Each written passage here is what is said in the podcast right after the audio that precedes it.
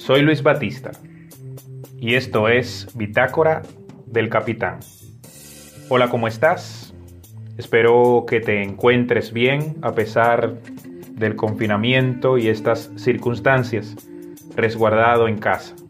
Ya ni sé distinguir con precisión cuántos días llevamos así, pero sí sé que es nuestro mayor aporte en esta lucha contra la pandemia del coronavirus para salvar nuestro bienestar y el de los demás.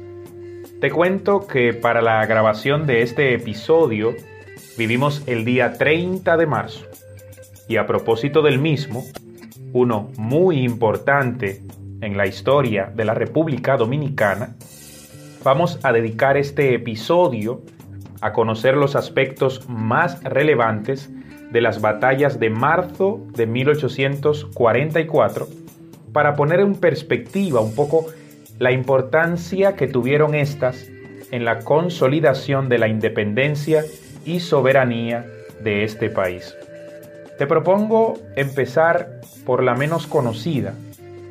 Por lo general, la historiografía dominicana hace mención de las batallas del 19 de marzo en Asua y la del 30 de marzo en Santiago, pero no así de la batalla de la Fuente del Rodeo, producida el 13 de marzo de 1844. Por esta última, precisamente, iniciaremos esta crónica de aquellos acontecimientos. Lo primero que debemos recordar es que la noche del 27 de febrero de ese año fue proclamada el Acta de Separación Dominicana con lo que se estableció la separación de la parte oriental de la isla de Santo Domingo de Haití, y con esto el nacimiento de la República Dominicana.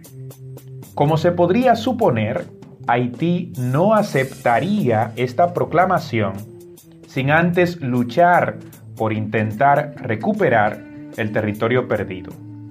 Así las cosas, la batalla de la Fuente del Rodeo vino a ser el primer encuentro armado entre la República Dominicana y Haití con el fin de defender la reciente independencia dominicana del dominio haitiano. Se libró el 13 de marzo de 1844 en la provincia de Baoruco. El ejército dominicano estaba dirigido por el general Fernando Tavera y el ejército haitiano que superaba en cantidad al dominicano, estaba al mando del comandante y presidente haitiano Charles Erard. Los dominicanos iban a la batalla con piedras, cuchillos, machetes, lanzas, garrotes y fusiles. El número de bajas fue indeterminado. El plan de invasión de Erard consistía en el envío de tres columnas que sumaban un total de 30.000 soldados. La primera, capitaneada por Jean-Louis Pierrot, iría por el norte contra Puerto Plata y Santiago. La segunda, comandada por el presidente en persona, buscaba conquistar San Juan de la Maguana y Azua de Compostela. La tercera y última, dirigida por el general Agustín Suffron, marcharía hacia Neiva. Su objetivo era dividir a las fuerzas dominicanas. Tomarían Neiva y luego las columnas de Erard y Pierrot se unirían para atacar Azua. Los defensores, comandados por el general Pedro Santana, eran unos 2.500, 2.200 efectivos aproximadamente, se habían hecho fuertes en una serie de puntos estratégicos del país produciéndose el primer enfrentamiento en la Fuente del Rodeo, una comunidad muy próxima a lo que es el Valle de Neiva, municipio cabecera de la provincia Bauruco. En este lugar se produce un ataque sorpresa contra una columna haitiana, la del general Suffron, posicionada en Las Marías, cerca de lo que es hoy el municipio de Neiva. Esta primera victoria fue fundamental para las tropas dominicanas, que pudieron entonces dispersar la columna sur de la invasión haitiana y replegarse a Azua, a organizar la defensa contra la columna que penetró por el centro, encabezada por el mismísimo presidente Charles Eder. Además del general Pedro Santana, destacaron otros oficiales en la batalla de la Fuente del Rodeo, tales como Manuel de Reglamota, José María Cabral, Vicente Noble, Lorenzo Araujo y el coronel Antonio Duverge. Por otro lado, las tropas del general Suffront avanzaron hacia Azua, lo que quedó de ellas, en la fuente del rodeo, enfrentándose en el paso de la Icotea con los dominicanos comandados por Manuel Mora. Las tropas de Erard pasaron por los Jovillos, persiguiendo a Luis Álvarez, pero las tropas dominicanas del general Lucas Díaz, apostadas en el paso del Jura, atacaron al ejército haitiano. Al entrar las tropas haitianas a San Juan, fueron enfrentadas por José del, Carmen García, Francisco Soñé, Lucas Díaz y, Juan, y Jean Seara, y desalojándolas del río Jura. El mismo día 19, las fuerzas del jefe haitiano, Tomás Héctor, entraron en Azua y la encontraron desierta, pero el ataque fue rechazado por los dominicanos. Los haitianos atacaron por el camino de los conucos. Allí fueron enfrentados por Matías de Vargas, José Lejer y Feliciano Martínez. En la comunidad El Barro, el ejército haitiano combatió contra las tropas de Duvergé y luego fueron enfrentados por Nicolás Mañón en el cerro de Resolí.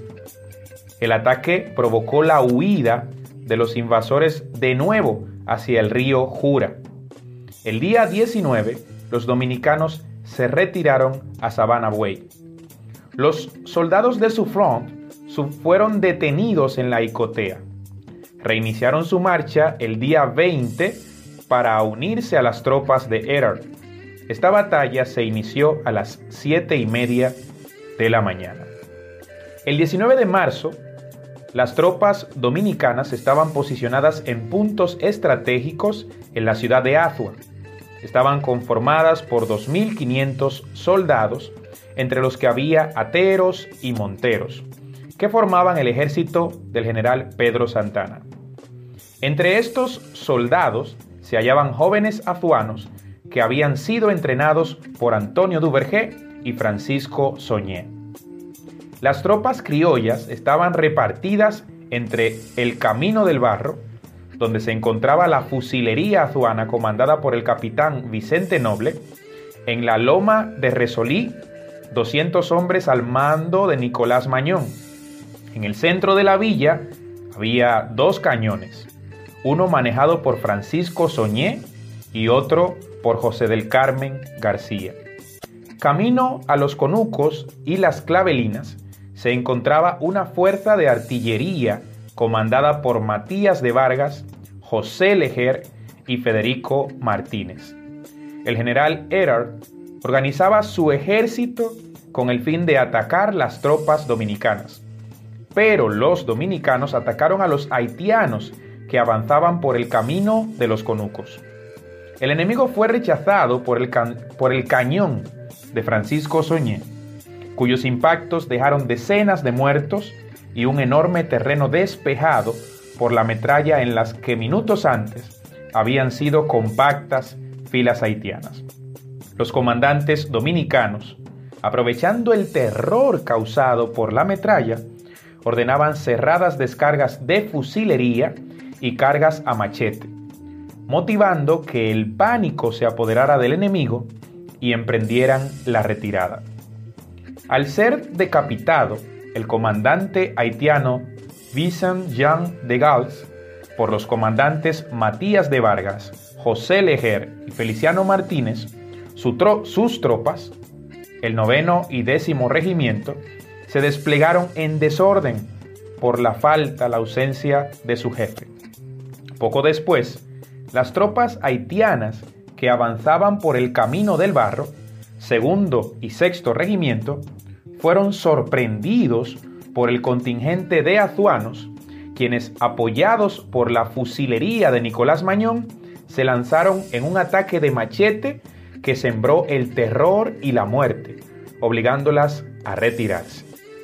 Con esta acción, acabaron asestando sendas derrotas a dos de las tres columnas haitianas, la del sur y la del centro, que había dispuesto el presidente haitiano Charles Aaron.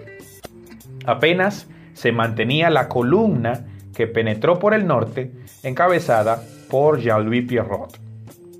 Para la batalla del 30 de marzo, que se produciría en Santiago, los patriotas dominicanos realizaron un proceso de preparación que consistió en obtener dinero para la compra de armas. Con estos fines, la ayuda de Matías Ramón Mella y Pedro de Mena fue muy importante, ya que lograron donativos de muchas personas pudientes de la ciudad. En Santiago, Ciprián Mayol, Juan Luis Vidó, Ramón Vidó y otros dominicanos ayudaron con recursos económicos importantes. Para esta batalla, comenzaron a llegar refuerzos desde Baní, al mando del coronel Ramón Santana. Francisco Antonio Salcedo avanzaría hasta encontrarse con los haitianos en Talanquera y Escalante, con el propósito de contener el avance haitiano hacia Santiago. Este militar estableció su cuartel general en Escalante, cerca de la comunidad de Dajabón. Las tropas de Pierrot avanzaron rápidamente y este tomó a Dajabón el 23 de marzo de ese año de 1844. En Santiago existía un clima de terror, a lo que se sumaba la situación creada por la retirada de los ejércitos de Pedro Santana. Matías Ramón Mella colaboró mucho en la organización de la defensa en San José de las Matas. Con el riesgo de perder la vida, un comerciante llamado Theodore Stanley Henneken avisó a las autoridades de Santiago sobre la proximidad de la invasión. Conversó con Matías Ramón Mella y detalló el plan que tenían los haitianos. El 27 de marzo de 1844 fue llamado por la Junta de Gobierno Dominicano el general José María Invert, quien se hizo acompañar de los oficiales Pedro Eugenio Pelletier, jefe de la línea principal, Archel Michel, encargado de la defensa del Fuerte Libertad, el comandante Ángel Reyes, los coroneles Ramón Franco Vidó, José Nicolás Gómez, Fernando Valerio López, los artilleros José López, Lorenzo Mieses, Dionisio Mieses, José Gómez Mayot, Toribio Ramírez, Marcos Trinidad López, entre otros. El 29 de marzo, al atardecer, el general Pierrot dividió sus tropas. Se acercó a la ciudad de Santiago de los Caballeros con más de 2.000 soldados en cada columna. Antes del amanecer, entró a la ciudad un desfile militar de música por el fuerte Libertad. Las tropas invasoras se atrincheraron en Gurabito. Antes de la batalla, Invert hizo un manejo adecuado del terreno donde se iba a combatir. Una parte de las tropas dirigidas por el general Invert aguardaron en el fuerte Dios, Patria y Libertad frente a la sabana de Santiago. Luego de las tropas de Invert haberse atrincherado a la derecha del río Yaque del Norte, se dirigió hacia el camino de la Herradura. El enemigo atacó y fue embestido por este en el fuerte Dios, Patria y Libertad, frente a la sabana de Santiago de los Caballeros. Los haitianos contraatacaron y fueron rechazados por la artillería dominicana y la fusilería de Fernando Valerio. Los haitianos lanzaron un ataque desesperado y fueron vencidos nueva vez por los cañones del fuerte Dios, Patria y Libertad y por la infantería de Fernando Valerio. Este triunfo, el de la batalla de marzo de 1844 en Santiago, fue muy importante para los dominicanos, quienes reafirmaron una vez más su fe en la independencia nacional que habían logrado el 27 de febrero de 1844.